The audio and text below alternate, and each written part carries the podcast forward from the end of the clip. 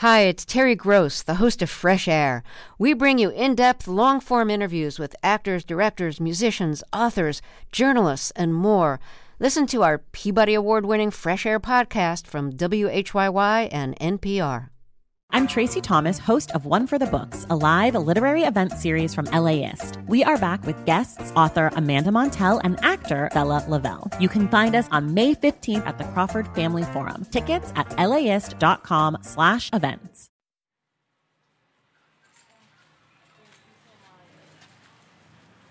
Producer Natalie Chudnovsky and I are back in Santa Barbara, where Oscar Gomez died almost 30 years ago. This time, we're at the police department, not the sheriff's office that we visited earlier. Hi, how's it going? We want to know if the police have any records on Oscar that we might have missed. That's how we meet the records manager at the police department. She says there aren't any records on Oscar, and she's not familiar with the name, but she was a UC Santa Barbara College student at the same time. And you were in school 91? Through, uh, I was in IV 91 through 96. She tells us her name is Margarita Moreno. Margarita like the drink. Yeah. Or the flower. That's nobody ever says that. My cousin's name is Margarita. Daisy, yeah. And Margarita's college dorm? It was right next to where Oscar's body was found. and so I remember when my mom dropped me off, I was the only freshman with the oceanfront view. Mm-hmm. And my mom's like, where, where are you going to school?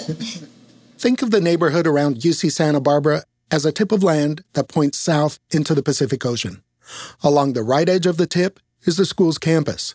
Along the left edge is Isla Vista, the community also known as IV.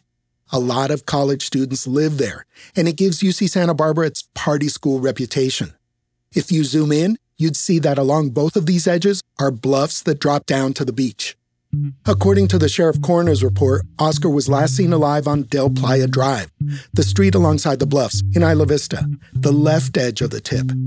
His body was found nearly 15 hours later and about a mile's walk away on the right side near the campus. That's the shore next to the dorm where Margarita lived her freshman year.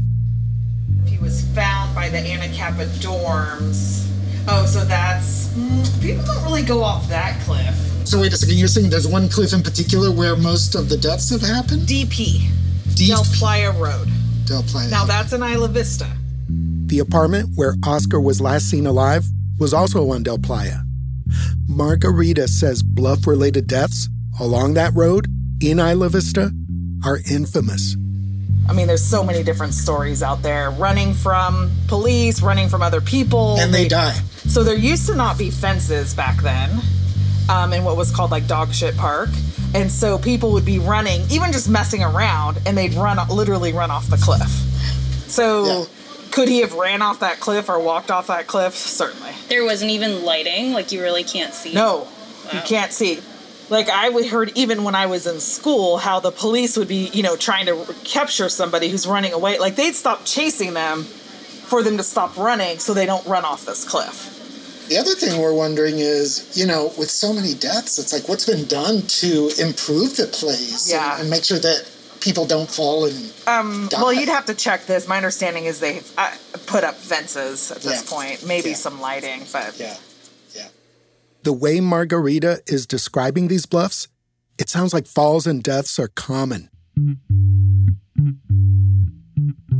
When I search Santa Barbara bluff deaths online, there are dozens of news stories, mostly about college students who've fallen off the cliffs of Isla Vista. Some survived, some died. And it makes me wonder just how deadly are these bluffs? And what can they tell us about what happened to Oscar?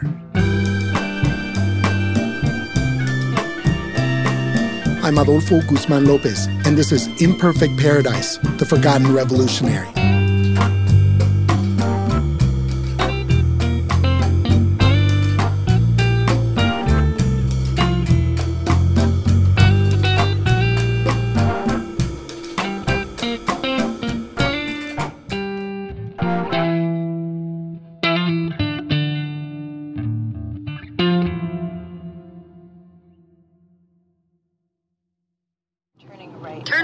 Onto Stanley Drive, then turn left onto Las Positas Road. After a day of reporting, Natalie and I go to see Isla Vista for ourselves. It's dark by the time we arrive on Del Playa, the street I've only known through Oscar's death report. There's student housing everywhere, and one of these apartments is the one where Jose Gonzalez lived with Noel Huerta, where Oscar stayed the last night of his life. This is where Oscar Gomez uh, was in one of these apartments uh, the day before he was found dead. So it's really dense housing, a lot of two story either apartment buildings or um, some one story homes. There's some frat houses, maybe sorority houses around here too. We walk through a small park right up to a chain link fence, about four or five feet high. Not too hard to climb over. Beyond that, a few feet of land and a straight drop down to the beach, 30 to 80 feet, depending on where you are. Even though I'm behind the fence, I'm feeling a bit of vertigo. Maybe it's because I know that students have fallen here. We look around to figure out how to get down safely to the shore. Is this the only? Is this a walkway down? We don't. We're new here. Uh, to the beach? Yeah. No, I can show you where it is. Done. Pretty Oh. much done here, and I'm walking that way. It's Yeah. just right over here. Oh, okay. Yeah, this is just a little park that, um, yeah, I'll show you. Um, well, very, very nice uh, young woman just pointed us to this walkway, and we're standing now on a um, on a wooden staircase um, that's leading down to the beach. The beach is probably about uh, 20, 30 feet down. You can hear the waves. Looks like the surf is only about two or three feet high. It's really dark. You can't really see where the ocean meets the sky. You can just see the white foaming of the waves. These cliffs are slowly eroding, so the houses are are just on the edge of these cliffs, and it looks like what what this is like a 50 foot drop from the balconies down to here. But I just I just have in my hand the um, some of the uh, the cliff material, and it's this kind of like look, it's breaking in my hand. Yeah, I want to go touch the water.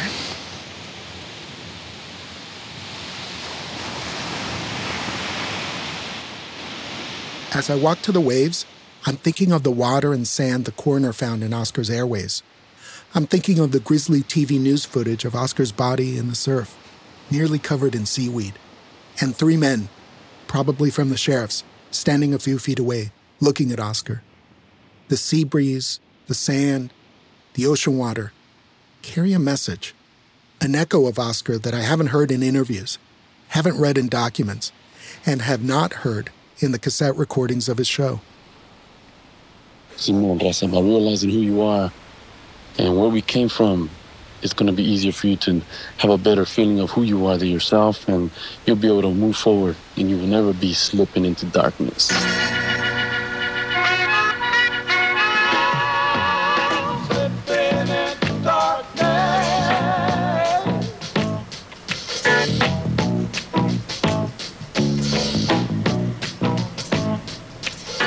I can imagine Oscar standing here, breathing in the same salty air, hearing these same waves. And I'm seeing how steep these bluffs are, and the dangers they could have posed for Oscar, and for the community of young college students nearby. Just how often do people fall off these cliffs? And has anything been done to protect them? That's after the break.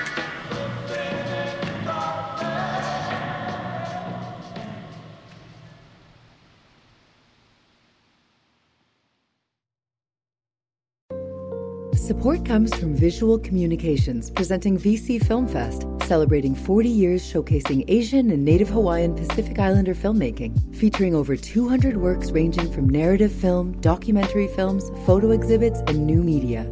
VC Film Fest honors our beloved elder cultural workers, linking them to present and emerging artists to empower communities and challenge perspectives. May 1st through 10th in Little Tokyo and in Long Beach. Info at festival.vcmedia.org.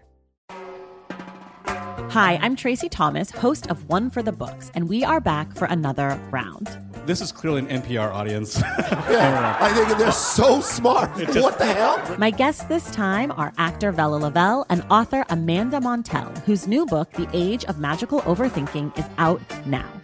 Join us on May 15th at the Crawford Family Forum for book talk, trivia, and hot takes. Tickets can be found at laist.com slash events.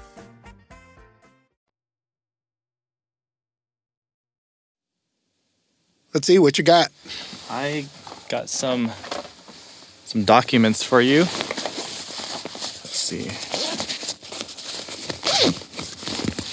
Oh, look at that. That's a stack. Yep. This is our associate producer, James Chow. I was not able to find a comprehensive list of bluff related falls and deaths in Santa Barbara anywhere online. So he's been looking through old newspaper articles and requesting information from public agencies, including the sheriff's office. And these documents are all the, the files I was able to compile from the people who've fallen from the bluffs in Isla Vista from uh, 1990 to 2019. So the big question for me is whether Oscar's death and his fatal injuries are part of a pattern among all these other bluff deaths. So between 1990 and 2019, how many people died from falling off the bluffs there in Santa Barbara? I was able to count 12. So there are two kinds of cliff related falls in Santa Barbara. The first kind are more straightforward, where people fall off the edge of the bluff. The second kind are balcony deaths, incidents where students fell from balconies that extend over the edge of the cliffs, or the balconies themselves have collapsed. So these 12 deaths include both bluff and balcony falls.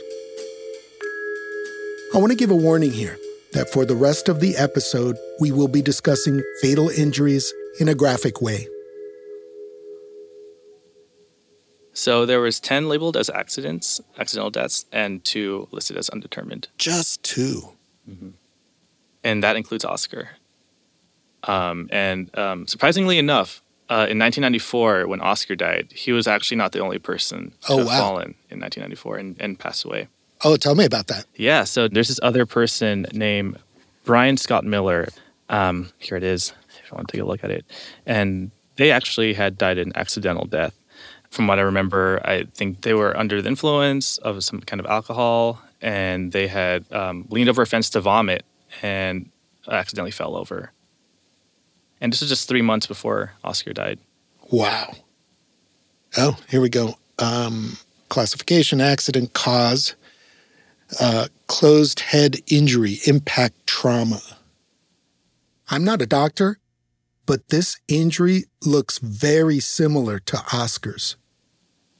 Okay. Closed head injury. Oh, okay, this and this page right here, the toxicology laboratory page, looks just like the one for Oscar. Okay, so for Oscar, the um, blood alcohol level was 0.18. And do you remember for him what the uh, blood blood alcohol level was for Brian Miller? Oh, here we go. Look, 0.17. 0.17, that's right.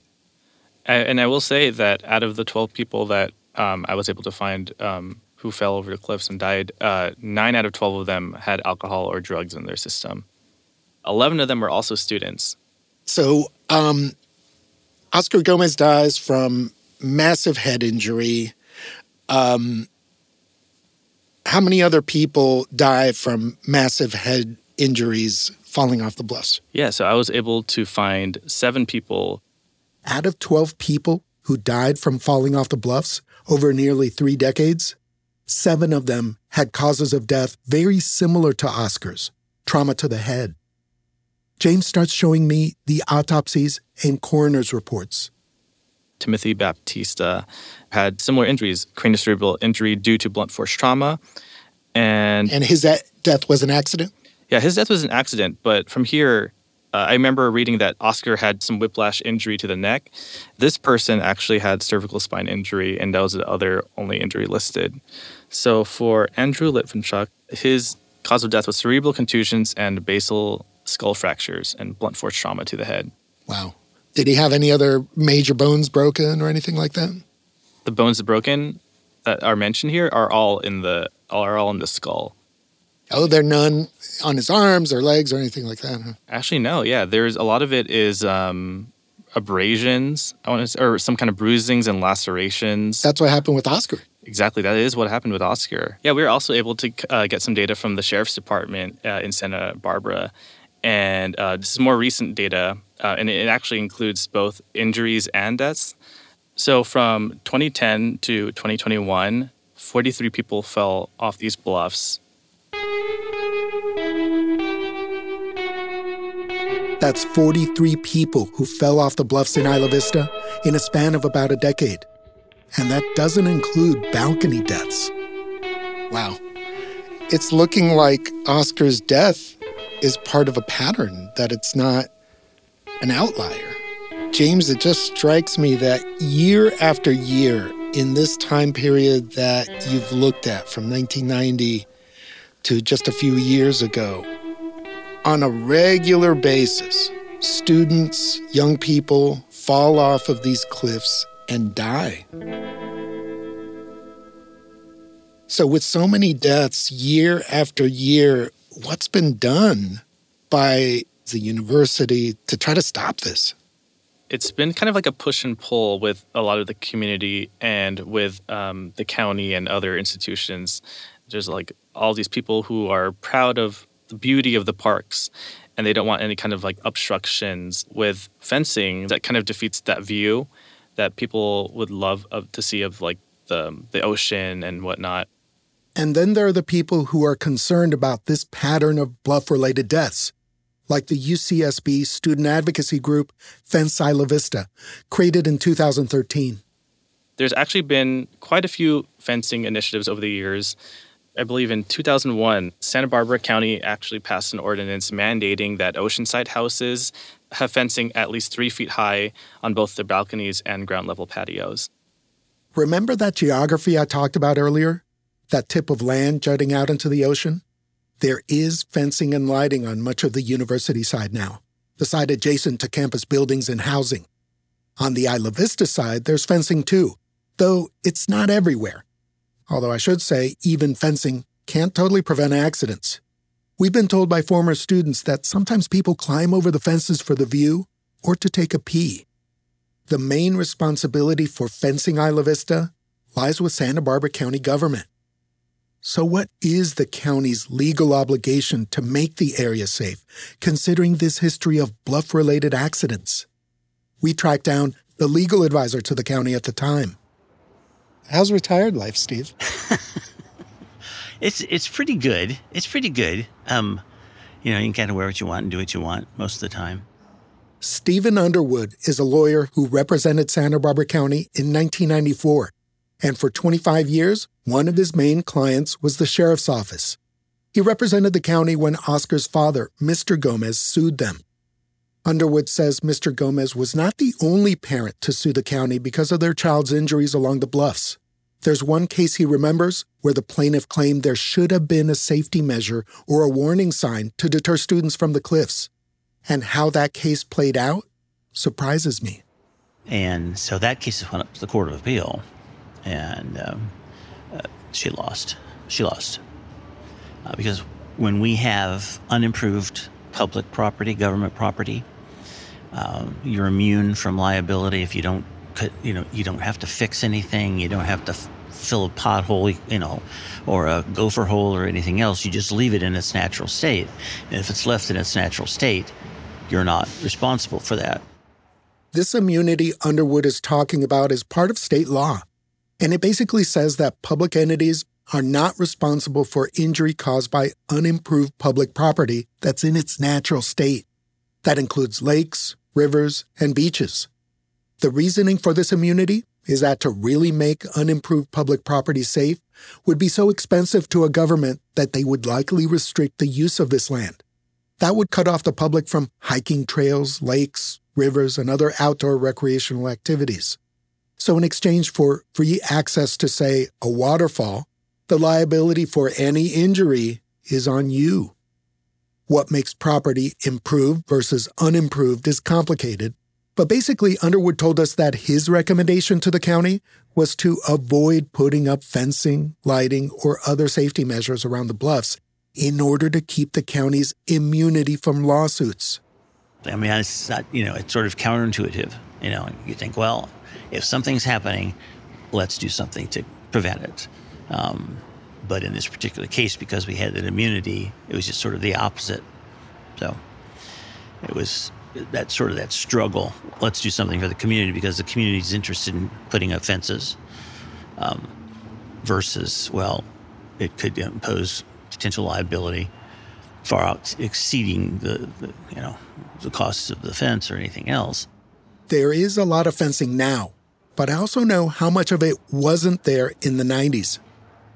I was just curious, going back to the legal strategy of not making improvements mm-hmm. to the bluffs. Like, I understand the strategy, um, and you want to keep your immunity so that you don't get more lawsuits. Um, I'm just wondering how you feel about that in retrospect, not as an attorney, but sort of as a, a person. It's hard. To Not to, that an attorney is not a person, of course. it's hard to separate it. It's hard to separate it. Um, you know, because an, attorney is going to use all the tools that they have, and if the law allows them to use those tools, and they can make an argument that is a valid argument, um, they sh- they should make it. Um, but on the other hand, you know, I've got now grandkids that are in their early twenties, and I would want them to be protected.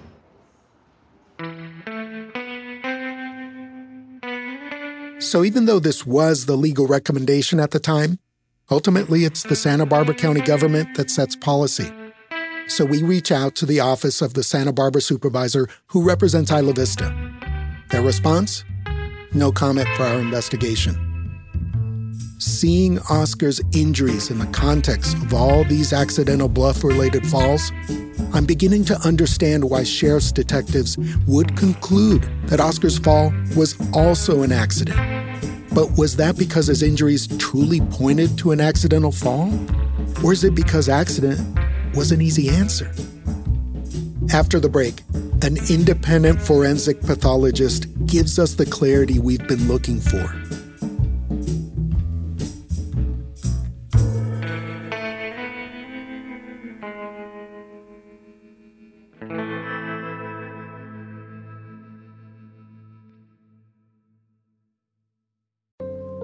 Support comes from Visual Communications, presenting VC Film Fest, celebrating 40 years showcasing Asian and Native Hawaiian Pacific Islander filmmaking, featuring over 200 works ranging from narrative film, documentary films, photo exhibits, and new media. VC Film Fest honors our beloved elder cultural workers, linking them to present and emerging artists to empower communities and challenge perspectives. May 1st through 10th in Little Tokyo and in Long Beach. Info at festival.vcmedia.org. LAist has a new live event series with the James Beard Foundation. We Are Where We Eat will go behind the scenes of some of your favorite LA restaurants to find out how and why they do what they do. I'm Austin Cross. Join me for the first event where we'll explore how restaurants help make a neighborhood and we'll all have something delicious to eat afterwards. It's May 22nd at the Crawford. Get your tickets now at laist.com slash events.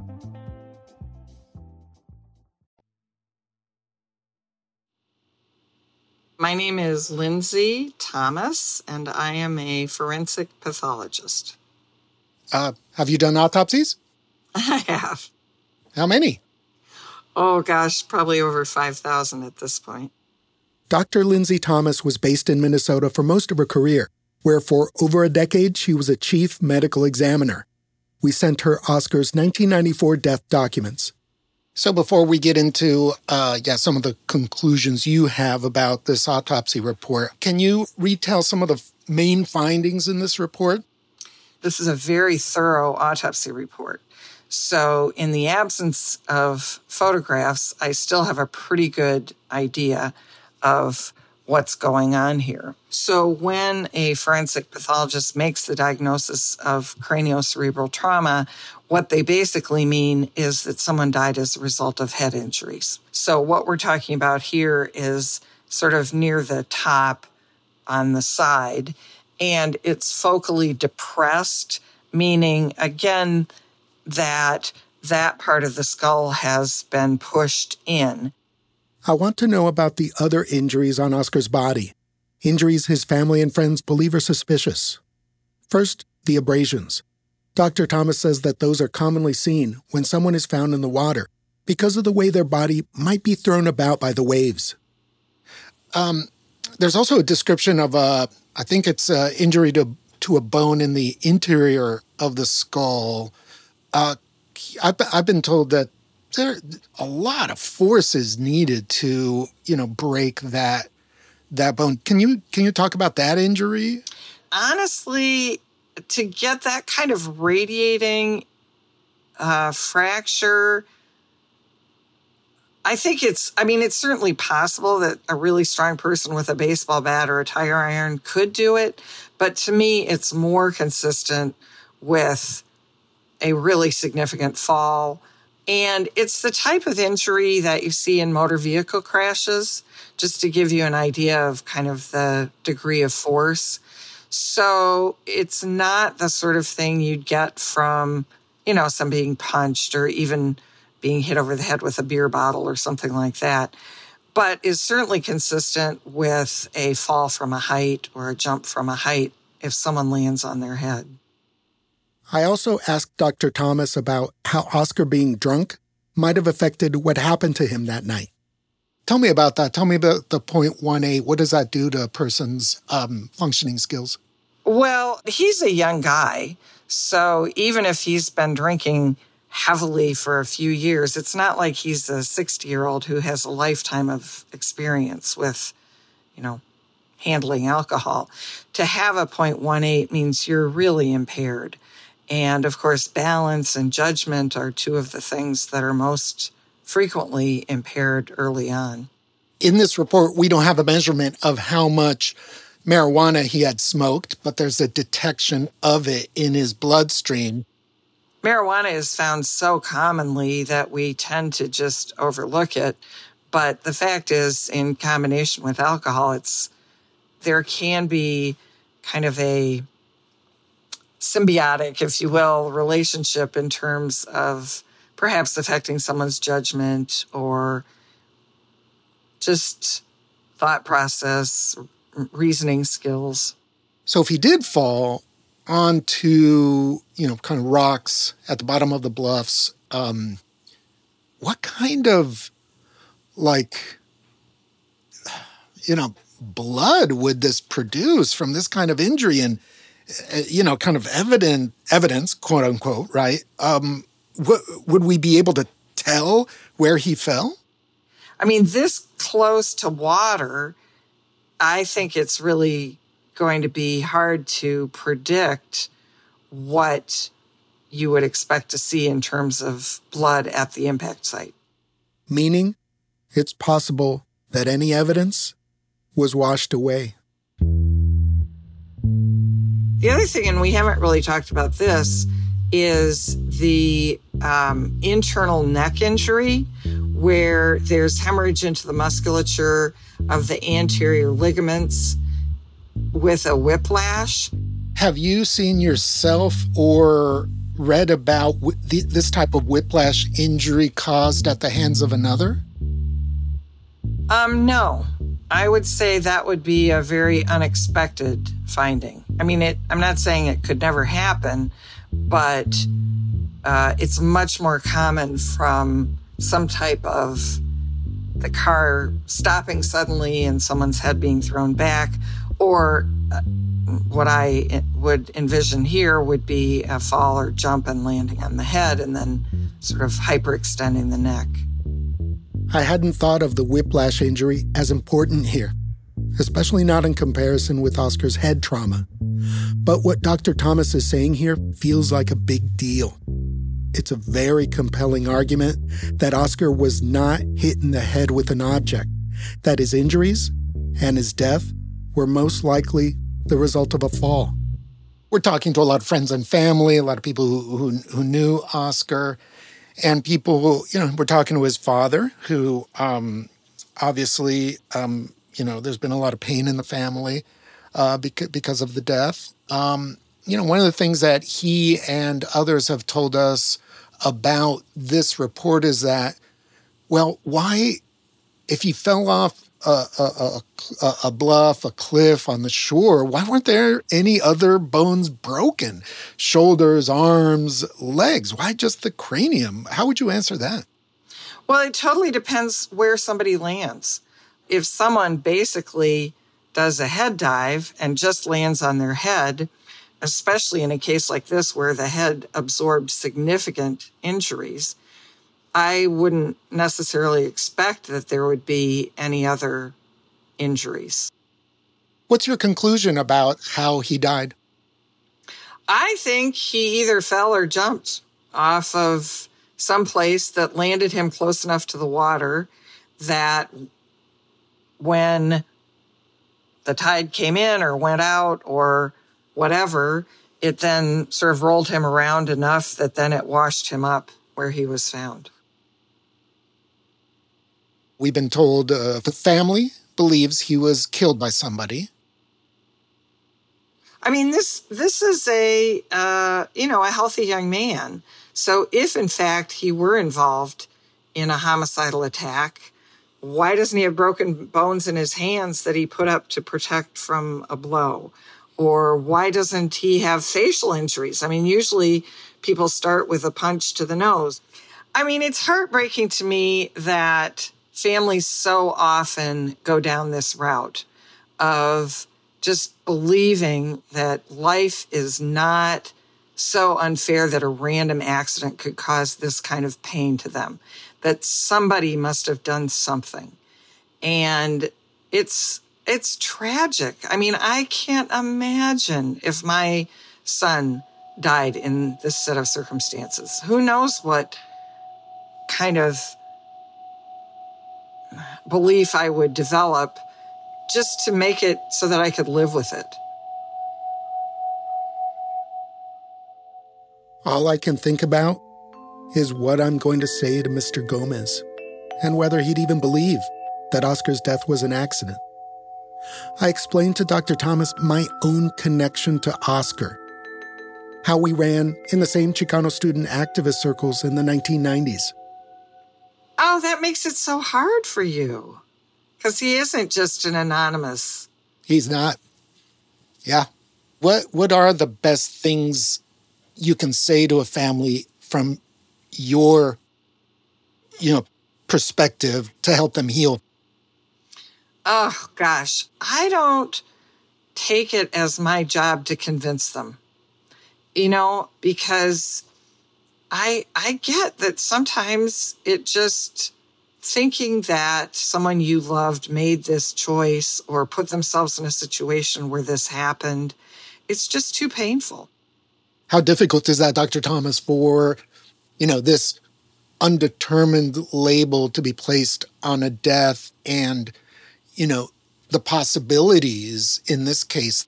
Well, I don't think people ever really get closure, whatever that is, from the death of a child. I, I don't see how you ever fully recover. We know why he died in that he had a head injury, but we don't know how he got that head injury. And I have to think for the family, it just leaves a lot of space for people to tell them stories and for them to be pulled in one direction and another and to not be able to really settle on okay well this is this is what we have to live with. I mean it's got to be in a way not unlike people whose bodies are never found. You you can never finish the story after dr thomas signs off natalie and i stay on zoom oh boy how does this moment feel hearing her opinion, like if it feels pivotal towards what?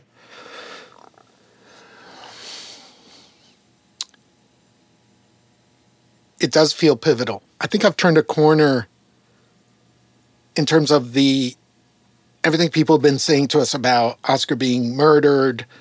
Um, you know, I haven't discounted it. I haven't discounted it 100%, but you know, the medical information really discounts you know some of these long held beliefs by the family and friends that the coroner's report suggests or points to a homicide. She made a very compelling case for the accidental death. By the way, we double checked with another forensic pathologist, one who knows the Santa Barbara shoreline. He echoed everything that Dr. Thomas told us. I found it interesting that she said she doesn't think it's her job to convince families. I don't know that it's our job either. There you go. There you go. Yeah, absolutely. But even if we contribute this, this is more than what's been out there already. Even if we contribute a reliable expert, which I believe Dr. Thomas is, I think that's a that's a significant contribution to to the question of how did Oscar die? If we de emphasize the murdered part by introducing this information, you know what that possibly does? That possibly highlights his activism. That possibly gets people to say, oh, yeah, well, after this podcast, it was not really. Um, clear that he was murdered. We don't we don't think that anymore. But we still think he reached people. He um, he emboldened them at a time when they were feeling under siege by the elected officials. He gave them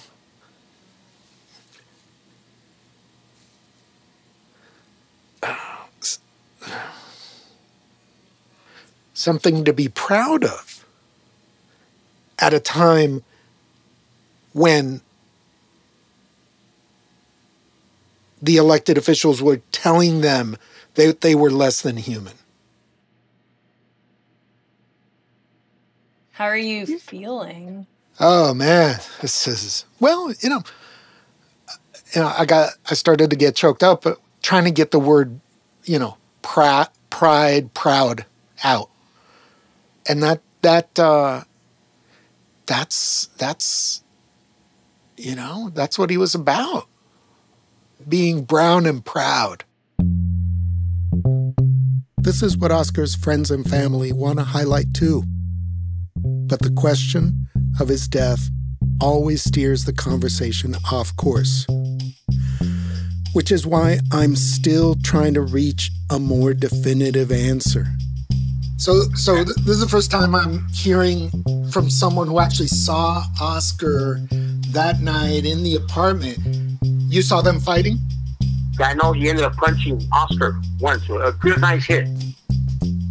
That's in the next and final episode.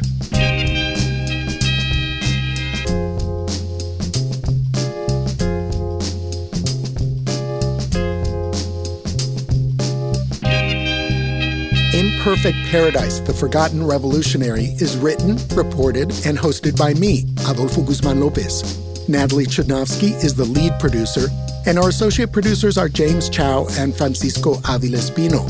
Editing by Audrey Quinn. The show is a production of LAist Studios. Antonia Cereijido and Leo G are the executive producers for LAist Studios. Fact checking by Audrey Regan. Mixing by our engineer, E. Scott Kelly, and special engineering thanks to Sean Campbell. Our music supervisor is Doris Anahi Munoz. The music is written, performed, and recorded by Joseph Quinones at Secondhand Sounds in Rialto, California. Our website, LAist.com, is designed by Andy Cheatwood and the digital and marketing teams at LAist Studios. The marketing team of LAist Studios created our branding. Thanks to the team at LAist Studios, including Taylor Kaufman, Sabir Brara, Kristen Hayford, Kristen Muller, Andy Orozco, Michael Cosentino, Emily Guerin, and Leo G. Imperfect Paradise, The Forgotten Revolutionary is a production of LAist Studios. Support for this podcast is made possible by Gordon and Dona Crawford, who believe that quality journalism makes Los Angeles a better place to live. This program is made possible in part by the Corporation for Public Broadcasting, a private corporation funded by the American people.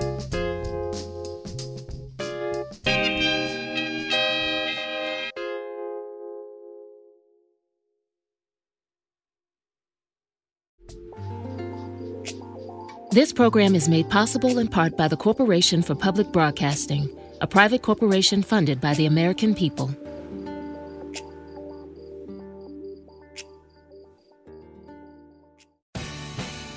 The LAist Spring Super Sweeps is happening now. You can win amazing prizes while supporting your source for local fact based journalism. One lucky grand prize winner will get to choose a brand new Lexus or $25,000 in cash. Other prizes include an electric bike from Juice Bikes and $1,000 gas gift cards. Your donation of $60 gets you one entry to win, and the more you give, the more entries you get. Donate now at laist.com slash sweeps.